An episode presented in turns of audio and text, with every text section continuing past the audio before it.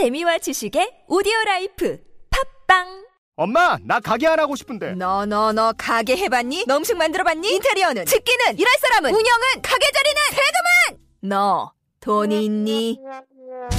나는 요술램프 몬스터 셰프다. 네가 원하는 모든 것을 들어주마. 맛집의 맛을 똑같이 만들어 주실 수 있어요? 맛뿐만 아니라 돈과 창업의 모든 비법을 알려주겠노라. 야하! 이젠 걱정 고민 끝. 네이버 검색창에 몬스터 셰프라고 쳐주세요. 상담 문의 02-458-8838 몬스터 셰프 야, 이 부장! 네가 부장이면 땅이야! 뭐뭐뭐뭐 저 인간 저건데 쟤 오늘도 술술 풀리고 안 먹고 회수 갔냐 내일도 신체 상태로 출근하겠구만 아 아유 고려 생활 건강 술술 풀리고 음주전 한포가 당신을 지켜드립니다. 특허받은 천연 유래 성분 숙취 해소제 술술 풀리고를 은하계 최저가로 딴지마켓에서 만나보세요. 고민을 넣어주는 친구 쇼한 침대 쉬운 침대가 고민을 들어준다고? 편안한 저자리의 친구 쇼한 침대 그렇게 편안하니? 머리부터 발끝까지 너무나 포근한 느낌 오늘부터 내 친구 침대 어디에 있다고? 딴지마켓에 있네 대한민국의 주권이 국민에게 있다는 걸 안다면 헌법은 꼭 한번 읽어봐야 합니다. 손석희 앵커가 추천하고 김영란 전 대법관의 일독을 권하는 시민을 위한 교양 필독서 지금 다시 헌법 한 손엔 촛불 한 손엔 헌법 더 이상 뺏기지 않기 위해 우리가 들어야 할 것들 지금 다시 헌법 로고폴리스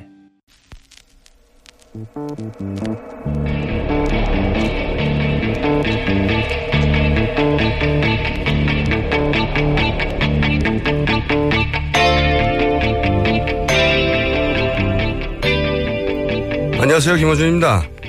대통령이 인터넷 인터뷰를 하고 최순실이 고함 퍼포먼스를 하고 두 사람이 직접 뭔가를 합니다. 급하긴 급한가 봅니다. 그도 그럴 것이 법정에서는 청와대 수석, 비서관, 정부 차관을 지냈고 재단에서는 이사장, 부장, 과장을 지냈던 일이 그렇게 가장 가까운 거리에 있던 사람들이 이 사태가 대통령의 책임임을 폭로하고 있습니다. 아무도 대신 나서지 않는 거죠. 그래서 박근혜 대통령에게는 왜 장세동이 없느냐는 한탄이 나온다고 합니다. 장세동 씨 십몇 년 전 대선 출마를 하겠다며 나섰을 때 단둘이 인터뷰를 한 적이 있습니다. 전두환 씨 명예를 회복시켜야 한다는 게 출마 이유였던 그에게 왜 여전히 걱정을 대신 해 주자는 질문에 이렇게 답을 했었습니다. 나를 믿어줬다. 역사적 범죄의 주역이었으나 적어도 부하는 사람으로 챙긴 거죠. 자연인 전두환 곁에 장소동 씨가 끝까지 남은 이유겠습니다. 그러나 박근혜, 최순실 두 사람은 자신 이외에 누구도 믿지 않았습니다. 유경재단 재산을 차지하겠다며 하나뿐인 여동생조차 한센이를 보내 머리채 붙잡아 내동댕이 쳤던 사람들에게 어떻게 장세동이 나옵니까? 왜 자신들에게는 장세동이 없는지 아마도 끝까지 이해 못할 겁니다. 진보 보수를 떠나 사람을 사람으로서가 아니라 수단과 방법으로 취급하는 이들은 다시는 집권해서는 안 된다. 김호준 생각이었습니다.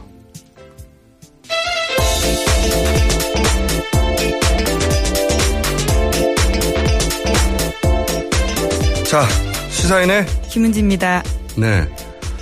어, 오늘은 설날 교통특집 방송이라고 합니다.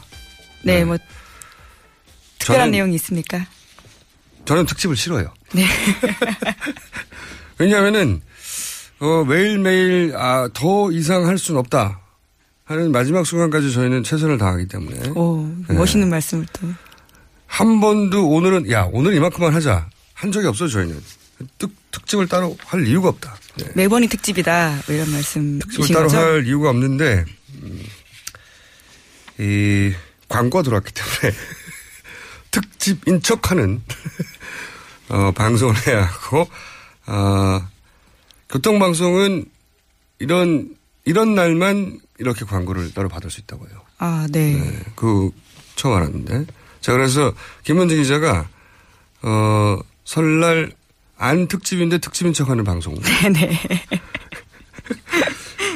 먼저 광고를 읽어주세요. 네, 저도 나중에 광고를 읽어야 되는데. 예. 네, 김어준의 뉴스공장 설날 교통 특집 방송은 동급에 없는 도심 연비 19.5의 압도적 기술 어코드 하이브리드, 내게 필요한 서민금융을 한자리에서 1397 서민금융통합지원센터, 깨끗해서 고맙삼다 우리나라 화산 안반수 제주 삼다수, 이번 설에도 온 가족과 함께라면 역시 우리 한우 한우 조자금 에서 함께 해주고 계십니다. 한우 자조금. 아, 죄송합니다. 한우 자조금이요. 예. 네. 큰일 난답니다. 잘못. 아, 예. 토시 하나 틀리지 말아달라는 제작진의 부탁을 받았는데요. 그럼 다시 한 번. 한 번 틀렸기 때문에 한우 자조금 한 번 더 얘기해 줍니다. 예. 네. 자, 특집 아닌데 특집인 척 하는 방송. 자, 첫 뉴스는 뭡니까? 네, 최근 열리는 탄핵 반대 집회도 돈을 주고 참가자를 동원한다라는 내부자의 증언을 JTBC가 보도했습니다. 한 친박단체 회장은 돈을 주고 참가자를 모으는 건 당연한 일이라면서 오리지널 박사모는 몇 명 없다. 2만 원 주면 다 온다. 이렇게 말을 했는데요. 심지어 노숙자 등을 동원할 때는 목욕을 하고 오면 5만 원. 그리고 날씨가 추워지면 6만 원. 젊은 여성이 유모차를 끌고 참석하면 15만 원을 준다. 이렇게까지 이야기했습니다. 아, 저는 5만 원 못 받겠네요. 목욕을 해도 티가 안 나거든요, 저는. 목욕했다고 주장해. 양심 고백을 하시는 건가요? 아, 티가 안 나요. 근데, 이, 최근에 이 뉴스, 이런 뉴스가 계속 쏟아지는데, 어제는 그 시정 연설 박수부대 얘기 나왔잖아요. 예. 대통령 시정 연설을 하는데, 박수부대는 정말 상상도 못 했는데. 예, 국회에서 그렇게 박수를 치도록 했다라는 거죠. 어, 그리고 또 국정 교과서 찬성 서명도 동원했다는 보도가 있잖아요. 예, 그렇습니다. 예, 관제 서명까지 기획했다라는 건데요. 관제 서명도 또 처음 들어보고. 그리고 또, 그, 대법원 판결할 때 자신들이 원하는 방향으로 판결이 나오라고, 어, 대법원 앞에서 그 판결 압박 동원. 예, 그렇죠. 어, 규탄 집, 지휘, 뭐 지회, 에, 집회 이런 같은 것들을 한 거죠. 네, 그, 어떤 단체더라? 그, 고엽제 전후입니다. 아, 고엽제 전후회. 예. 네. 그러니까 뭐 반대 의견이 있으면 어떻게 설득하지? 이런 고민은 없는 거예요. 그냥 동원해 버리는 거죠. 예. 그리고 또 어제 JTBC는 가장 최근에 그 광화문 탄핵 반대 집회도 동원했다는 거잖아요. 예, 그렇죠. 그런 의혹이 있다는 거잖아요. 예. 그래서 저는 관련 뉴스 중에 그 가장 뭐랄까요, 음, 마음에 동요를 일으켰던 것은 박사모가 이 동원에 어, 주체가 되고 있다는 거. 전체는 아닐지라도 일부. 왜냐하면 다른 보수 단체는 모르겠어요. 모르겠는데 박사모는 그러면 안 되는 거 아닙니까? 오리지널 박사모 몇 명 없다. 이런 네. 고백이 나온 겁니다. 아니, 그러니까 박사모마저 돈을 받고 나오면 이거 너무 슬픈 거 아닙니까, 이거? 차라리 우리는 박근혜 대통령이 너무 좋아서 미친 사람이다. 너무 좋아. 이거는 그- 그나마 이게 낭만과 순정이 있잖아요. 예? 그나마. 아, 그렇지. 끝까지 다른 사람이 싫어해도 우리는 그분을 사랑한다. 이렇게 말하 는 모임이어야 하는 거 아닙니까, 박사모는? 실제 박사모의 플레임이 박근혜를 사랑하는 사람들의 모임이거든요. 그러니까요. 예. 근데 여기서 이제 씻고 나오면 5만 원 이렇게 되면 아 참.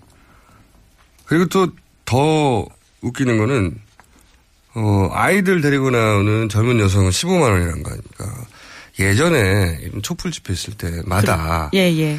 그 아이들 유모차 끌고 나오면 위험한 집회 아이들 끌고 나오도 그렇게 비난을 했어요. 그렇죠. 네. 근데 그게 부러웠던 거예요. 알고 보면. 아, 사실 이렇게 사람 눈을 잠깐 속여가지고, 현란한 손동작이나 기타, 사람을 써서 눈, 눈속임으로 해결하는 거는 이게, 이게 야바위거든요, 야바위. 그렇지 않습니까? 그 앞에 사람을 쭉 세워놓고 눈속임 하는 거잖아요, 야바위가. 일본어로는 네다바이라고 하죠. 네. 네다바이 정권이라고 불러도 할 말이 없는 거예요, 이건. 다 눈속임이지 뭡니까, 이게. 그 앞에 카메라에 사람 많게 찍히게 만들고, 그리고 이게 여론인 척 하고, 그리고 서명 받는 척 하고, 박수 받는 척 하고, 다 척이고, 동원이고, 눈속임이잖아요. 누군가는 네다바이 정권이라고 부른다고 해도, 예, 할 말이 없다. 결국 이 끝은 겨- 누가 이 돈을 댔느냐로 이제 결론이 나겠죠. 근데 지금과 같은 추세로 모든 매체들이 이렇게 덤벼들면 돈이 어디서 나오는지 결국 나오지 않겠나.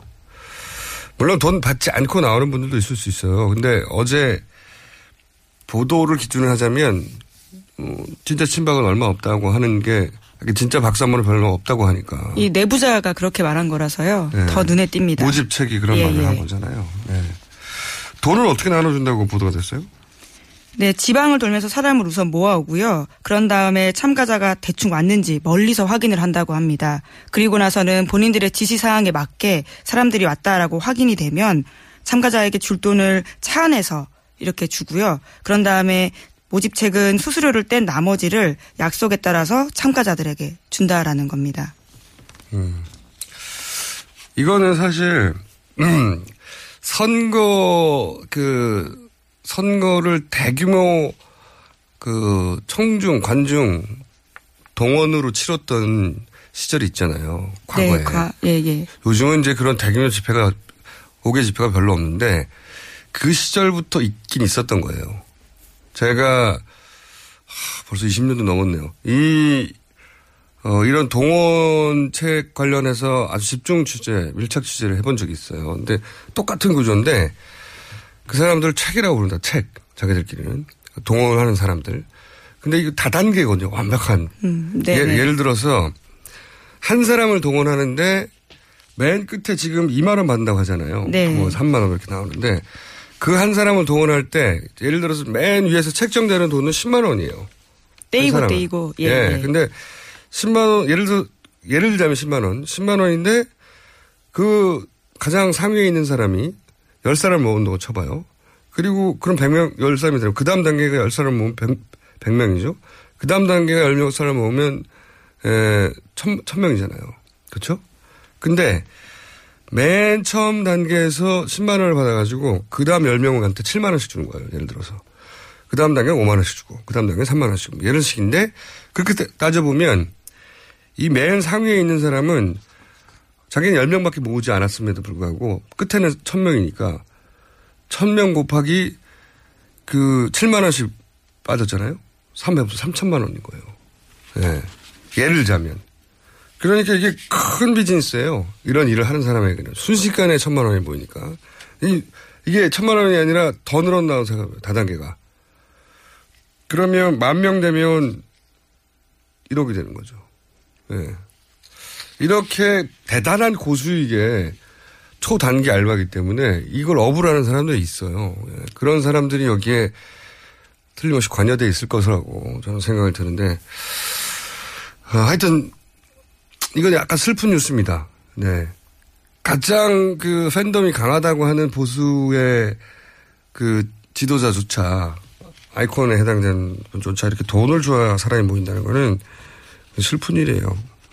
예. 박사모에서 성명 내야 됩니다. 우리 그렇지 않다고. 저는 그렇게 생각하고. 자, 다음 뉴스는요? 네, 관련해서 고엽제 전후의 데모 지시는 조윤선 장관이 했다라는 거고요. 그것이 구속의 결정적 계기가 됐다라는 한겨레 신문의 보도입니다. 아, 그렇구나. 아, 이게 이제 영장에 이게 적시됐나 보죠? 네, 그렇습니다. 또 구체적인 물증도 확보했기 때문에요. 음. 이것이 굉장히 결정적인 영향을 구속에 미쳤다라고 합니다. 절대 자신은 모른다고 그랬는데 아예 고엽제 전후회를 직접 동원한 물증이 있었다. 네. 네. 최순실 씨도 모른다고 그랬잖아요. 예, 심지어 특검이 파악하기로는요, 조 장관은 대통령에게 최순실 씨에 대해서 언급할 때 순실이 언니라고 부를 정도로 친밀한 관계를 유지했다라고 합니다. 절대 모른다고 했는데 순실이 언니. 그렇게 많은 사람들 앞에서 자기가 직접 했고 잘 알고 동원했고 이런 걸 전면적으로 부인하는 사람들의 물증도 있는데 심리가 참 궁금합니다. 나올 텐데. 지금도 부인하고 있다는 거잖아요. 예, 그래서? 그렇죠. 특별하게 진술의 변화가 없다고 어제 네. 특검보가 브리핑했습니다. 알겠습니다. 이런 구체적인 물증이 있었군요. 자, 다음 뉴스는요? 네, 특검이 지난 1990년 박 대통령이 삼성동 자택을 구입할 때 들어간 자금의 출처를 주목하고 있다고 합니다. 당시에 10억 5천만 원 정도의 자금으로 집을 샀는데요. 그 당시에 직전에 살던 장충동 자택 시가는 6억 원 정도였다고 하고요. 그때 대금 지급하던 때도 집이 팔리지 않은 상황이었다고 합니다. 그런데 대통령 쪽은 지금까지 계속 가진 현금이 없었다라고 말을 하고 있는데요. 다른 수익이 전혀 없었고 당시의 거래는 최태민 씨 아내 임선희 씨가 모든 것을 진행했다고 합니다. 그렇기 때문에요. 박 대통령과 최 씨 일가가 경제적으로 한 주머니처럼 움직인 사실이 드러날 수 있을지 특검이 주목하고 있다고 합니다. 특검은 처음부터 여기에 집중해 왔죠. 네. 경- 어, 물질적 가족이라는 표현도 등장했었고, 예. 최순득 씨가 당시에 사채업을 했다고 알려져 있어요. 사채에서 땡겼을 수도 있지 않습니까? 박근혜 대통령이. 어, 박근혜 대통령은 항상 뭐 자신은 따로 현금도 없고, 또 한 푼도 챙기지 않았고, 이런 얘기를 자주 했고, 실제 지갑을 들고 다니지 않았다고 해요. 예. 복수의 증언에 의하면 지갑을 들고 다닐 필요가 없었던 거죠. 돈을 지불해 주는 사람이 따로 있었던 건데, 근데 그게 이제, 어, 박근혜 대통령이 따로 그 통장을 관리하고 거기서 집행만 누가 따로 한 게 아니라 아예 본인은 그런 걸 안 했다고 하니까 그 돈이 어디서 나왔는지, 예. 대신 내줬다는 거잖아요. 말하자면. 그렇죠. 예. 그때 당시 시, 이 장충동 자택을 팔지 않았는데 돈이 생겼고 팔았다 하더라도 한 4억 이상 차이가 나니까. 그렇죠. 예. 당시 4억이면 지금으로 따지면 대략 한 15억, 20억 가까이 되겠군요. 어디서 났냐? 이걸 따지는 거겠죠? 하하. 그리고 그 거래를 임선희 씨, 최순실 씨 어머니죠. 예, 임선희 씨가 했다고 하는 당시 부동산 업자의 증언도 확보한 것이고요. 네, 특검이요. 네. 알겠습니다. 이 끝이 어떻게 될지. 다음 뉴스는요? 네, 특검이 박 대통령과 최순실 씨 공모에 관련해서요. 미르 K스포츠 재단을 만들었던 과정이 40년 전 최태민 씨가 큰 영예를 등에 업고 운영한 새마음 봉사단과 유사하다라는 결론을 내렸다라는 경향신문 보도인데요. 이것은 이재용 삼성전자 부회장 구속영장 청구서에 아, 쓰여 있다고 이런 합니다. 내용이. 예. 특검이 이제 최태민 씨 아들 최재석 씨, 네, 어 넷째 부인의 어 부인을 통해 난 자식이죠 최재석 씨. 다섯째 부인을 통해서 다섯째 부인이 임선희 씨고 그리고 지금 우리가 알고 있는 최순실 씨 일가가 다섯째 부인의 가족이고요. 최재석 씨는 네 번째 부인의 아들인데 이분이 특검에 가서 이런 이야기를 했겠죠. 왜 그걸 알 수 있냐면 다른 언론과의 인터뷰에서 최재석 씨 그런 얘기를 했어요. 최재석 씨 주장에 의하면 최태민 씨 가 부를 자신의 부를 축적해오는 노하우를 노란 수첩에 적어두었고 거기 보면 어떻게 재단을 통해서 돈을 관리할 것인가 그리고 뭐 해외에 어떻게 돈을 빼돌릴 것인가 또는 해외에 돈을 빼돌릴 때 종교단체 해외에 진출해 있는 종교단체가 있었잖아요. 종교단체를 이용하는 방법, 뭐 재벌을 이용하는 방법 그런 얘기를 했었거든요. 지금 생각해 보면 재단을 운영한다든지 지금 이제 독일로 돈 상당한 비자금을 유출했을 거라는 의혹을 받고 있잖아요. 네네. 이게 당시 최준실 씨가 이런 노하우가 있을 수 없는 나이인데 그 아버지의 노하우 수첩 빽빽하게 적혀 있었다고 해요. 최태민 씨가 박정희 대통령과의 관계를 통해 가지고 재벌이라든가 이런 어 봉사단이라든가 통해 가서 노하우를 빽빽하게 적었다고 했거든요. 그걸 그대로 따라 한 게 지금의 결과라고 보고 지금도 여전히 그 구도대로 하고 있는 거죠. 재단을 이용해서. 그 노란 수첩만 확보한다면 입증이 훨씬 더 쉬울 것 같은데. 그런 이야기입니다. 자, 뉴스 하나 정도 더 할 수 있나요? 네. 네. 박 대통령 옷값도 최순실 씨가 대납했다라는 보도가 있었는데요. 이와 관련해서는 매달 25일 청와대 관저에서 최순실 씨로부터 현금 1천만 원에서 1,500만 원 정도 받았다라는 의상 제작자가 특검에 나가서 진술을 한 겁니다. 근데 이분이 이제 거의 20년 가까이 했다고 하는 거잖아요. 그렇죠. 네. 그리고 그 20년 가까이 돈을 최순실 씨가 줬고. 네. 심지어 대통령이 되고 나서는 청와대에서 최순실 씨가 직접 줬다라는 겁니다. 청와대에서. 예. 왜 청와대에 줬을까? 예, 그 부분이 눈에 띄긴 합니다. 이 사인인 최순실 씨가 굳이 이 사람을 청와대로 불러서 돈을 줬다라는 것이요. 의문이 남긴 합니다. 그거는 말이죠. 어, 저 같은 털록, 털난 셜록이 보기에는, 어, 간단해요. 왜 간단하냐. 이게 제 옷을 만드는 거잖아요. 그럼 치수를 재고 네네. 당사자한테 입혀서 가봉을 해야 돼요. 가봉할 때 돈 줬다는 얘기죠. 대통령이 의상실 오라고 하겠습니까? 자기가 그쵸. 들어가서 치수를 재고 가봉을 하고 그리고 그때 돈을 줬다는 얘기겠죠. 최순실 씨가. 여기서 이제 중요한 거는 20년 가까이 옷을 또 옷값을 냈는데 그 돈이 누구의 통장에서 나왔느냐. 네. 그거를 지금 따져가려고 하는 거겠죠. 네. 그렇죠. 근데 현금을, 현금이 없다는 얘기가 끊임없이 해왔으니까 20년이면 이게 꽤 되겠네요, 이것도. 네, 한 해에만 대충 1억 정도라고 계산을 해보더라도요. 네. 예, 20억 원 가까이 못 혹은. 넘은, 넘는 돈이 되는 거죠. 오랜 시간이니까. 예, 예. 그러니까 이게 옷을 따로 만드는 거니까 한 벌당 최소 100만 원 이상 할 테니까요. 음, 청와대에서 가봉을 했다. 예. 저는 그렇게 봅니다. 당연히. 예, 저도 의상 관련된 제작자들한테 들은 이야기인데 네. 대통령은 옷 미리가 조금이라도 차이가 나면 굉장히 예민해서 그것에 대해서는 다시 해달라는 식으로 이야기를 네. 아, 한다고 합니다. 그러면 더더군다나 예, 입어봐야 예. 알죠. 예, 예. 입어봐야 알고 옷이라는 게 조그만 곡선의 차이가 있어도 예, 예. 그 굉장히 차이가 예민하다라는 이야기를 들었습니다.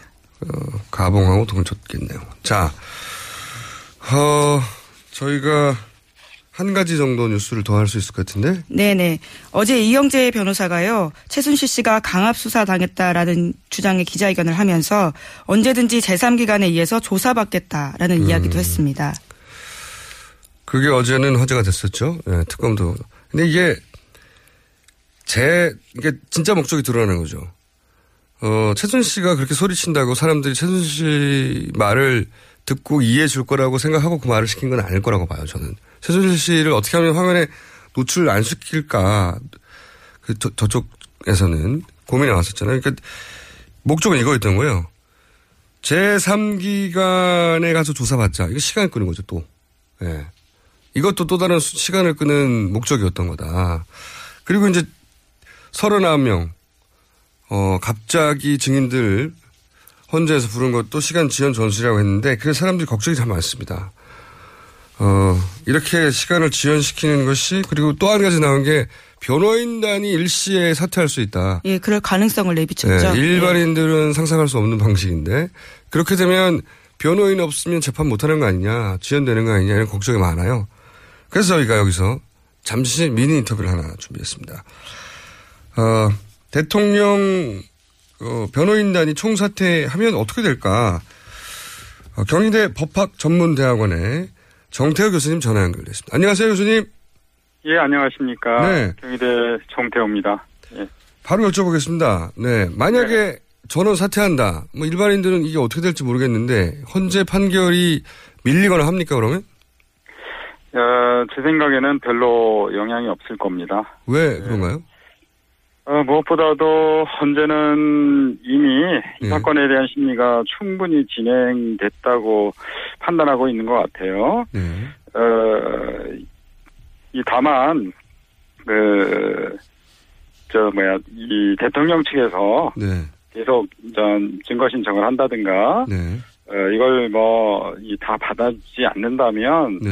어, 재판 절차를 불공정하게 진행한다는 외관을 음. 형성할 수 있기 때문에 최대한 어, 이 신청을 음, 합리적인 선에서 이제 받아주고 있는 것 같고요. 네. 어, 만일 그 변호인단이 집단 뭐 사임을 한다면 네, 총 사임한다. 아, 예, 예. 아마도, 어, 이 헌재는 그것을 방어권의 포기, 내지는 방어권의 남용으로 평가를 하고, 예. 예, 아마 대통령 본인이나 그 대리인이 없는 상태로 심리를 진행을 할 겁니다. 근데 그 언론에 이제 이런 뉴스가 나왔을 때 초반부 해설은 어 저 생소한 용어인데 변호사 강제주의 해서 네네. 이렇게 재판을 받을 때는 반드시 변호인의 조력을 받아야 된다는 식으로 규정돼 있기 때문에 변호사가 없으면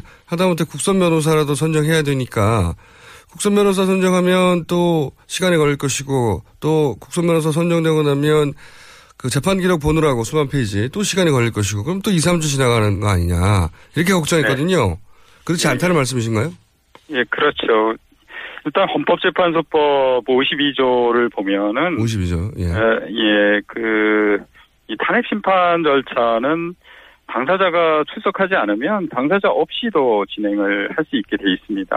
아까 헌- 헌법재판소는 벌속 재판이 가능한 거예요. 벌속 재판이. 음, 예, 그래서 어, 변호인단의 집단 사임은 뭘 의미하느냐? 네. 예, 이걸 아마 초기 단계에서 그렇게 했으면 아마 이 사건에 대한 심리가 충분히 진행되지 않았기 때문에 아하. 언제가 아마 기다려 줄 겁니다. 네네. 그렇지만 지금은 이미 사건 심리가 충분히 진행이 됐고 네. 그 집단 사태의 이유가 예. 이 심판 절차 진행의 속도를 네. 예, 떨어뜨리려는 네.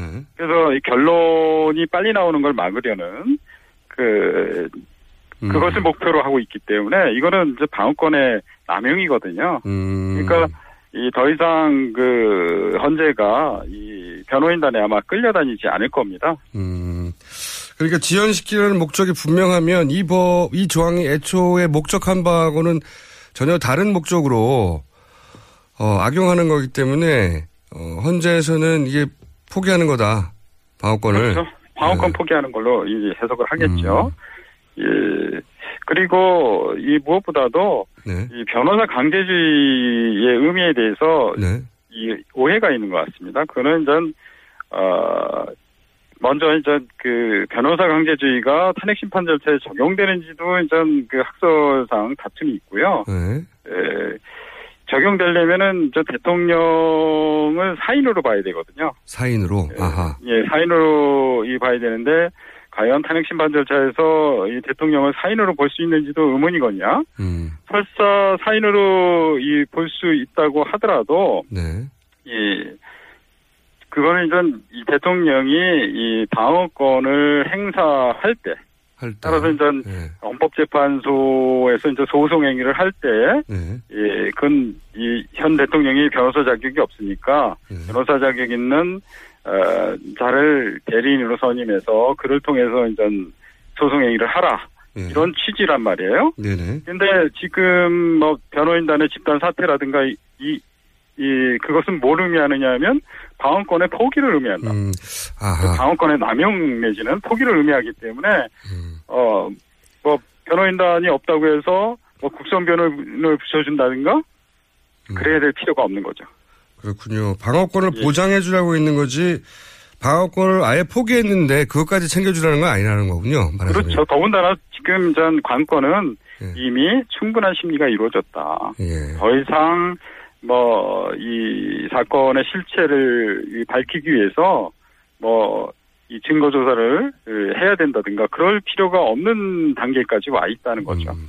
그럼 교수님 보시기에는 결국 3월 13일 이전에 이루어져야 한다고 하는 어떤 그 법조계의 컨센서스에서 보자면 그 이전에 이루어지는 건 큰 문제가 없다 보시는 거죠. 한마디로. 결론적으로. 뭐 그렇죠. 예. 이미 그 박한철 헌법재판소장께서 어 3월 13일 이전에 결론을 내야 된다. 이렇게 공언한 것은 어 그간의 심리로 네. 사건에 대한 결론을 내릴 수 있을 만큼 심리가 충분히 이루어졌다. 이렇게 내부적으로 판단을 하고 있다고 어, 이 보여집니다. 알겠습니다. 오늘 말씀 감사합니다. 예, 예, 감사합니다. 네. 지금까지 경희대 법학 전문 대학원의 정태호 교수님이었습니다. 자, 여기서 인사해야 될 것 같아요. 네. 사인 김은지였습니다. 감사합니다. 네. 여성 여러분, 골반이 삐딱하면 허리가 아파요. 아, 아랫배가 나와요. 골반이 바로 서야 건강도 아름다움도 바로 섭니다. 바디로직을 입으세요. 토크밴드의 입체적인 탄력이 틀어진 골반을 바로잡습니다. 간편하고 확실한 골반 교정 타이즈. 바디로직. 삐딱한 남성 골반에도 역시 바디로직. 바디로직의 효과를 못 느끼셨다면 100% 환불해드립니다. 자세한 환불 조건은 홈페이지를 참조하세요. 굶고 뛰고 땀 빼고 다 해봤다. 그래봐야 소용없었다. 다이어트는 결국 먹는 게 문제다! 동결건조 채소와 곡물, 단백질, 그리고 효소와 비타민, 미네랄로 만든 다이어트 전용 그린 스무디로 하루 한두 끼만 바꿔 드세요. 검색창에서 비타샵을 검색해 주세요. 아무도 묻지도 따지지도 않고 가입하셨다고요? 보험은 너무 어려워요. 걱정 마십시오. 마이보험 체크가 도와드립니다. 1800-7917 마이보험 체크로 지금 전화 주세요. 1800-7917 이미 가입한 보험이나 신규 보험도 가장 좋은 조건을 체크해서 찾아드립니다. 인터넷 한글 주소 마이보험.com 또는 카카오톡에서 아이디 검색 마이보험을 친구 추가하여 상담하실 수 있습니다.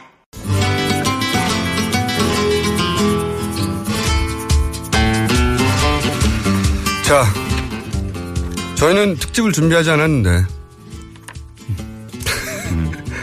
전혀 안 특집인데 특집인 척 하면서 하고 있는 설날 교통특집 방송. 어, 50원의 유료 문자 샵 0951 문자를 보내주시면 상품을 드리는 코너가 강제로 준비되었어요. 강제로. 네. 근데 뭘 보내주실 때 이유가 있어야 되잖아요? 우리가 선정할 때 보내주시면 생각을 해봤는데, 어, 나는 왜 상품을 받아야 하는가? 뜬금없이, 네. 나는 왜 상품을 받아야 하는가를 한 줄 이내로 보내주신 분 중에 저희가 설득돼버린 분들에게 아래의 상품을 드립니다. 아래의 상품을. 자, 읽어주세요, 선생님. 20년 전통 식품 명가 아, 주식회사 사홍원에서 온라인 상품권 드립니다. 메디칼 에스테틱 전문 DMCK에서 아크 앰플 키트를 드립니다. 네. 매트의 명가 파크론에서 IoT 스마트홈 온수 매트를 드립니다. 두고두고 보고 싶은 책 길벗 어린이에서 그림 도수 세트를 드립니다. 그리고 이태리 명품 구두 바이레르에서 구두 정정권을 드립니다. 와 많이 드리네요. 방금 목소리는 지금 들으신 목소리는 황교인 마칼미스트. 네. 네. 저희가 어, 특집 아닌 특집인 척하느라고 순서를 바꿨어요. 네. 특집인 줄 알까봐. 한 시간 일찍 나왔습니다.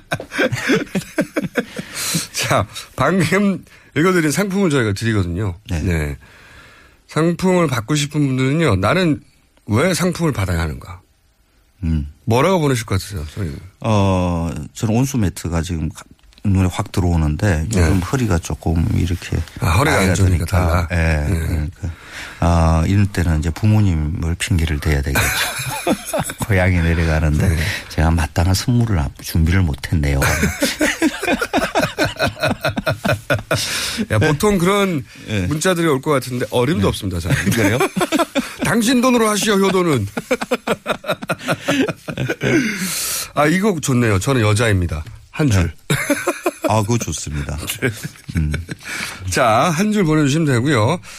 아, 오늘은 뭡니까? 어떻게 해, 분해가, 인수분해 당하잖아요. 보통 선생님 앞에 음식이 걸리면. 아, 뭐 인수분해 할 것도 없고 오늘은 뭐 네. 떡국 이야기 하죠. 뭐 설날 이제 뭐 내리죠. 어, 오는데 어, 지난 시간에 설날에 제수 음식이라는 게 그렇게 이거 차리라 저거 차리라 하는 그런 법도는 없다. 네. 음, 알고 보면 없다. 네. 예. 뭐 그냥 그 조선 말기 일제 강점기 넘어오면서 그냥 생긴 그 가가래라는 네. 것이고 굉장히 최근에 만들어진 건 생각보다. 예. 그래서 뭐 그 아무렇게나 올리도 된다. 피자 올리도 된다. 게다가 예.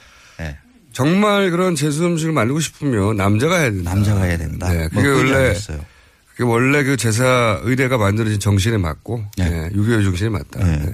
근데 그 그러면 남, 그, 그 말까지 했잖아요. 뭐 그렇다고 하면 예. 정말 그게 그 유교 전통에 맞는 거라고 하면 네. 그런 전통은 사라지게 될 거라고 남자들에 의해서 귀찮아서 맞아요. 예. 어, 자기들이 안 하니까 하는 거군요 이게 다. 그 그러면 설날 음식 모든 것이 다 그런 식의 그 이후에 어, 조작되어 있는 뭐 그런 것인가 그렇지는 않아요. 하나 큰 의미가 있는 음식이 있습니다. 뭡니까? 그게 떡국입니다. 그래요? 예. 어, 설날 되면 우리는 반드시 설날 아침에 떡국을 먹는 그 풍습이 있습니다.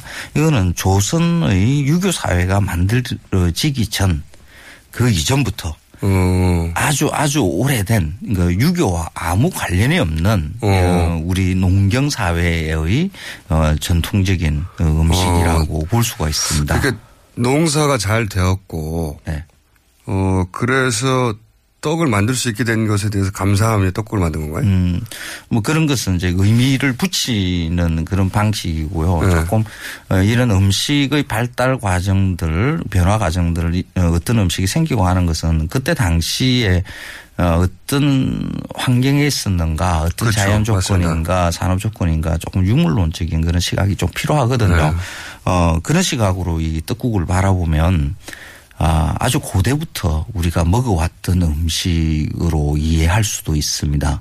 어떤 밥을 의미에서? 우리가 주식으로 삼고 있잖아요. 네. 근데 이게 밥을 지으려 그러면 꽤 많은 기술이 필요해요. 네. 어, 쌀을 곱게 도정을 해야 되고요. 일단 어 그리고 어, 솥이 있어야 돼요. 솥. 예. 그 무쇠솥은 어 고려 중기 정도 들어왔어야 그 집집이 이렇게 하나씩 놓을 정도로 아주 귀한 것이었거든요. 어, 지금의 인덕션 이상의 어떤 고급한 기술이었습니까? 그렇습니다. 네. 어, 그 삼국시대만 하더라도 그 무쇠를 확보를 한다는 게 그 국가들 삼국에서는 굉장히 큰 치열한 그 경쟁 전쟁 상황이 만들어지고 아, 있어요. 그러면 지금은 따지면. 그, 그 고성능 CPU와 메모리 칩이 들어간 특수한 밥솥 정도 되는 어, 그, 기술의 집약체. 예. 네. 그래서 뭐, 뭐 왕이 죽었을 때 그 철괴를 개고 이렇게 죽고 하는 뭐 부장품으로 넣고 아, 워낙 뭐 철이 그 정도로. 때문에. 예. 예. 그래서 감히 이렇게 솥을 만들든가 뭐 이런 거 힘든 거죠. 어, 칼 뭐 이런 거 창이나 만들 수 있는 생존에 꼭 거죠. 필요한 국가 단위에서. 그렇죠. 네. 어, 그러면, 어, 구- 이제 능득하게 보급되는 고려중기 정도부터 이제 우리가 밥을 먹었을 것이다라고 네. 추측을 해요. 선생님 얘기를 네. 듣다 보면 항상 느끼는 거지만 다 그런 쓸데없는 정보를 어떻게 다 찾아가지고 먹고 살아야 되지 않겠습니까? 어, 떡국 떡국 얘기할 때 고려 중기 철기 문화 이런 거 하, 찾아보는 사람 드물거든요. 네. 그러면 그 이전에는 그러면 무엇을 먹었을 것인가 네. 어, 생각을 해봐야 되겠죠. 밥 이전에. 어, 선사시대의 유적들 중에 자세히 보면 이게 시루가 많이 발견이 돼요. 시루, 예. 떡시루가. 어, 그 고분의 뭐 그림들 이런 거 보면 그 시루 그림들도 음. 나와 있는 게 있고요. 그때는 예전에는 뭐그 도정하는 기술도 그렇게 마- 그 발달하지 않았으니까 하는 같은 것보다는 거 대충 훨씬 달고. 단순하네요. 그렇죠. 네. 그래서 어, 떡을 주식으로 했다 이렇게 볼 수 있어요. 어허. 그러니까 지금 그, 저, 뭐지, 뭐 사극 같은데 이런 네. 거 나올 때, 그 적어도 삼국시대 고려 시대 이럴 때는 그 밥상 위에 밥을 올릴 게 아니라 이렇게 떡을 올리고 거, 뭐 이런 아. 것들 이렇게 연출해 볼 필요가 있어요. 음, 밥 대신에 가래떡을 계속 뜯어 먹고. 전화 식사하시지 않고 가래떡 막 뜯고. 이 가래떡도 그, 네. 그. 가래떡이 오늘은 굵구나. 예. 말하면서. 근데 그 삼국 시대나 고려 초기 뭐 그 이전 뭐 고조선 시대 이럴 때 어, 불이 어, 굉장히 귀했다라고 이렇게 머릿속에 생상 불. 예, 불. 네. 어. 하긴 성냥 라이터가 있는 것도 아니고요. 그렇죠. 네. 그래서 그 조선에서 그 여자를 내 쫓는 뭐 칠거지 약 중에 불 꺼트렸다. 불 꺼트리는 거 이런 어, 것까지 그렇죠. 있을 정도로 불이 맞습니다. 관리하기 힘들어요. 네. 그러면 그 고대에는 더 힘들었지 않았겠어요? 그렇겠죠. 그래서 어, 뭐 청동시대 유적들 이런 걸 보면 네. 움집의 흔적들에 보면 그 움집마다 다 이렇게 취사의 흔적이 발견되는 게 아니라 조금 큰데 큰 움집에서 발견이 되고 이래요. 아, 불도 이게 재산, 큰 재산이었군요. 그렇죠. 어, 관리하는 사람이 뭐 따로 이렇게 존재했을 수도 있어요. 불만 관리하는 뭐 관직이 있을 수도 있고요. 떡국 얘기하는데 선사 시대 이게 움집도 알아야 되고 먹고 살기 힘듭니다, 진짜. 어, 그러면 그 취사를 할때 네. 매 끼니마다 어, 모여서 가족끼리 밥을 해 먹는 이런 그, 그 이전에는 어, 마을 단위로 집단으로 취사 행위를 했었을 것이다라고 생각해 볼수 그럴 있는 가능성이 거죠. 높네요. 네. 네. 그 시절에 먹었던 음식이 떡인 거죠. 음. 어, 매일 할 수 있는 일도 아니었을 거예요. 그 곡물을 갈고 안치고 불 떼고 하는 거 이거 떡 찌는 것도 이거 굉장히 시간이 많이 걸리는 일이거든요. 그러면 한 번에 다 같이 모여 가지고 한 불도 하나씩 귀하니까. 그렇죠. 예. 날 잡아서 이거 같이 떡을 하는 거죠. 그리고 어, 나눠 가져요. 그리고 몇 날 며칠 이렇게 먹다가 또 떡이 떨어지면 또 다시 모여가지고 또 떡하고 하는 그런 시절이 있었던 거죠. 그런데 떡을 해놓으면 그 뭐 쉽게 상하지는 않는데 실은 같은 데 올려놓으면 한 일주일씩 가고 이러거든요. 그러니까 예. 바짝 마르면 몇 달도 갑니다. 그렇죠. 그 바짝 마른 떡은 이거 먹기가 굉장히 불편하지 않겠어요? 그러니까 물에 넣어가지고. 물에 넣는 거죠. 아, 그래서 떡국이 나왔다. 그 떡은 그냥 먹는 이거 어디 건데 책에 나온 거 아니죠? 없습니다. 혼자 막 생각하고 그렇죠. 떡국 설명해야 되는데 남들과는 다르게 어떻게 해야지 내가 계속 이 밥 밥그릇을 지키는가. 그 음식 문화에 대한 이해는 사실 네. 음식에 대한 기록들이 그렇게 많이 남아 있지 않고 육물로 존재하는 것도 뭐다 이리 썩고 없어지니까 잘 어. 모르거든요. 음식의 책 한번 써보세요. 굉장히 재밌는데 이거. 재밌죠. 예. 어, 그래서 잘 팔 것 같진 않아요. 근데 그- 재밌긴 하네요. 그 주변의 상황들을 그때의 것을 보고 이렇게 그 추측하는 거죠. 이런 것을 인문학적 상상이라고 그렇죠. 하는데 어. 이런 인문학적 상상을 하다 보면 이제 주변의 걸 많은 것을 공부하게 되고 어, 좀 재미있는 이야기도 만들어지고 하는 거죠. 아니 그러니까 떡국이 언제 생겼을까 이렇게 생각하다가 보통 매년 설날은 돌아오니까요. 네. 그러면은 사람들이 자꾸 묻게 될 것이고 그러면 어, 당대 음식 평론가로서 그 정도는 내가 알아야 되지 않겠냐 하면서 역사책을 뒤져보기 시작하고 그렇죠. 예. 쓸데없는 정보도 막 들어가고 머릿속에 정말 쓸모 있는 지식이죠. 그, 아니 굉장히 재밌는 상상입니다 이거. 그, 그, 그랬을 것 같습니다. 그러죠. 예. 그 설날의 차례라는 것은 그러니까 유교가 들어오기 이전부터 음. 새해 맞이를 하는 그 그러니까 춘절의 의미니까 농사를 시작하기 전에 조상들한테 한번 그 예의를 표하는 그런 행사인 거죠. 어 그러면 우리가 조상이 먹었을 것이라고 생각되는 음식들을 예전부터 이렇게 올렸던 것이 이렇게 내려오지 그럼 않겠습니까? 떡국은 반드시 들어가야 되네요. 이게. 그렇죠. 딴건 몰라서 그래서 떡국 피자 이렇게. 어, 고려 시대, 조선 이전에, 뭐, 고려 시대, 어, 먼 삼국 시대, 뭐, 이럴 때, 우리 조상이 먹었을 것이라고 그때 당시에 우리 조상들이 생각했던 음식을 올렸겠죠. 그 음식이 떡국이고, 그 떡국이 계속해서 이렇게 내려오고, 지금까지도 이렇게 수천 년 동안 내려오고 있다라고 이렇게 보면 되는 거죠. 근데 이런 제 생각이 어, 아주 흥무맹랑한 게 아니라 그럴듯합니다. 어, 원래 떡이라는 것은 그냥 먹는 것인데 물에 담궈서 먹는 애는 그렇게 많지 않거든요. 네. 쌀 문화권에 있는 일본과 어, 중국? 그리고 중국 남쪽이 또 쌀 문화권이거든요. 네. 그게도 이런 떡국이 존재를 해요. 어. 그것도 설날 아침에 먹습니다. 말씀하신 대로 오랫동안 보관할 수 없었기 때문에 일부러 바짝 말렸다가 네. 그러면 오래 가니까요. 물기를 빼면 나중에 이럴 때 물에 넣어서 불려서 떡국을 만들어 먹었을 개연성이 대단히 높네요. 그렇죠. 그 일본에서는 그쪽에서는 이제 양력으로 어, 세는 것으로 이렇게 바뀌었는데 거기서는 오존이라고 해서 그 국물 안에 어, 커다란 떡을 찰떡을 구워 가지고 이렇게 넣어서 이렇게 먹습니다. 어, 중국에서는 탕위엔이라고 해서 그것도 떡국을 동글동글하게 그 맵쌀로 이렇게 경단 모양을 만들어서 이렇게 설날 아침에 먹죠. 어, 쌀 문화권에서 공통으로 이렇게 전해 내려오는 그 설날의 음식이에요. 그 우리는 우리 안에서만 그 음식 문화의 전통을 들여다보게 되면 이게 동북아시아 쌀 문화권에 우리가 공유하고 있는 문화를 잘 못 볼 수가 있거든요. 그러면 이 설날 아침에 한중일이 다 모여서 이렇게 아침에 떡국을 먹는다는 거 이거는 아시아 전체의 그 연대를 생각해 볼 수 있는 소중한 문화 가치를 가지고 있을 수도 있다라는 커집니다. 거죠. 떡국 문화연대도 만드실 기세인데요 지금. 지금 한중일이 사실 세 나라가 바짝 붙어 가지고 싸우기만 하는데. 몇천 년 동안 우리가 싸웠잖아요. 아, 저도 그 생각 한 사람입니다. 이 재단을 만들어서 네. 공통의 겨- 역사 교과서를 만들어야 된다, 진짜. 그렇죠. 자, 그런데요. 네. 안 특집인데 특집인 척을 하는 방송이잖아요, 저희가. 그래요? 네. 그래가지고 이거 교통정보도 얘기해야 되지만 또 한 번 저걸 해야 돼요. 동급에 네. 없는 도심. 자, 이거 먼저 읽고 제가 틀림없이 시간이 부족해서 못 읽을 가능성이 높거든요. 진행을 잘 못하시는 네, 것 같아요. 맞습니다. 이거 꼭 해야 한다고 그래가지고 아? 선생님 이야기보다 훨씬 중요해요 이게 잠깐만요 동급 예. 동급에 없는 도심 연비 19.5의 압도적 기술 어코드 하이브리드 그 다음 거 하나 해주세요 내게 필요한 서민 금융을 한 자리에서 어, 시- 뭐 1397 서민 금융 통합 지원 센터. 네, 깨끗해서 음. 고맙삼다. 우리나라 화산 안반수 제주 삼다수. 이번 설에도 온 가족과 함께라면 역시 우리 한우 한우 자조금에서 함께 해 주시고 계십니다. 그리고 잠깐만 계세요. 안 끝냈는데 교통 정보도 또 알아봐야 돼. 아, 그래요? 바쁩니다. 지금. 복잡하네요. 예. 한국 도로공사에 거의 사시는 걸로 알려진 한나 리포트 나와주세요.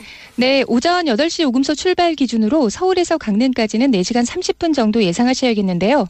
영동고속도로 강릉 쪽으로는 용인에서 양지터널까지와 덕평 휴게소에서 이천까지 총 13km 구간 정체고 제2영동고속도로인 광주 원주간 고속도로 원주 쪽으로는 동양평에서 서원주 부근까지 속도가 뚝 떨어져 있습니다. 수월하던 서울 춘천간 고속도로 춘천 쪽으로는 화도에서 서종까지 밀리기 시작했고요. 중부내륙간 고속도로 창원 쪽으로는 여주분기점 일대로 짧게 밀려 있습니다. 이후로도 감곡 일대와 괴산에서 장현터널까지 또 진남터널에서 문경휴게소까지와 낙동분기점부터는 상주터널까지 제속도를 못 내고 있습니다. 고속도로 정보였습니다. 자, 어, 돌아왔네요. 아, 이거 안 하던 짓을 하니까 50초밖에 안 남았어요. 급 마무리 해주세요. 급 마무리. 아, 그래서 이런 생각을 해봐요. 그 한중일 삼국이 정치 네. 문제로 여러 가지 문제로 굉장히 골치 아픈 것으로 서로 티격태격하지 않습니까? 네. 아, 이럴 때는 모여 앉아서 이렇게 밥 나누어 먹으면서 서로 마음 터놓는 이런 자리도 사실 우리한테 필요하거든요. 아, 한중일 삼국 정상이 떡국 먹으면서 역사적 갈등 좀 풀어봐라. 그렇죠. 네. 신년 아침에 매년 모이, 모여서 어, 떡국 먹으면서 야 올해 어, 신년 덕담도 하고 올해 한번 잘 지내. 네. 그럴 때 반드시 나를 불러라. 그렇죠. 그러면서 제가 이 떡국의 유래, 삼중 삼국의 떡국의 유래를 이야기를 하면서 우리 옛날 먼먼 조상에서는 서로 너나 없이 잘 지내는 그런 어, 시절이 있었다. 삼국 정상한테 이런 역사 강의를 해줄 네. 본인의 신분 상승을 꿈꾸는 코너였습니다 오늘. 지금까지 고맙습니다. 황교익 막 칼럼니스트였습니다. 예, 감사합니다. 새해 복, 많이- 새해 복 많이 받으십시오.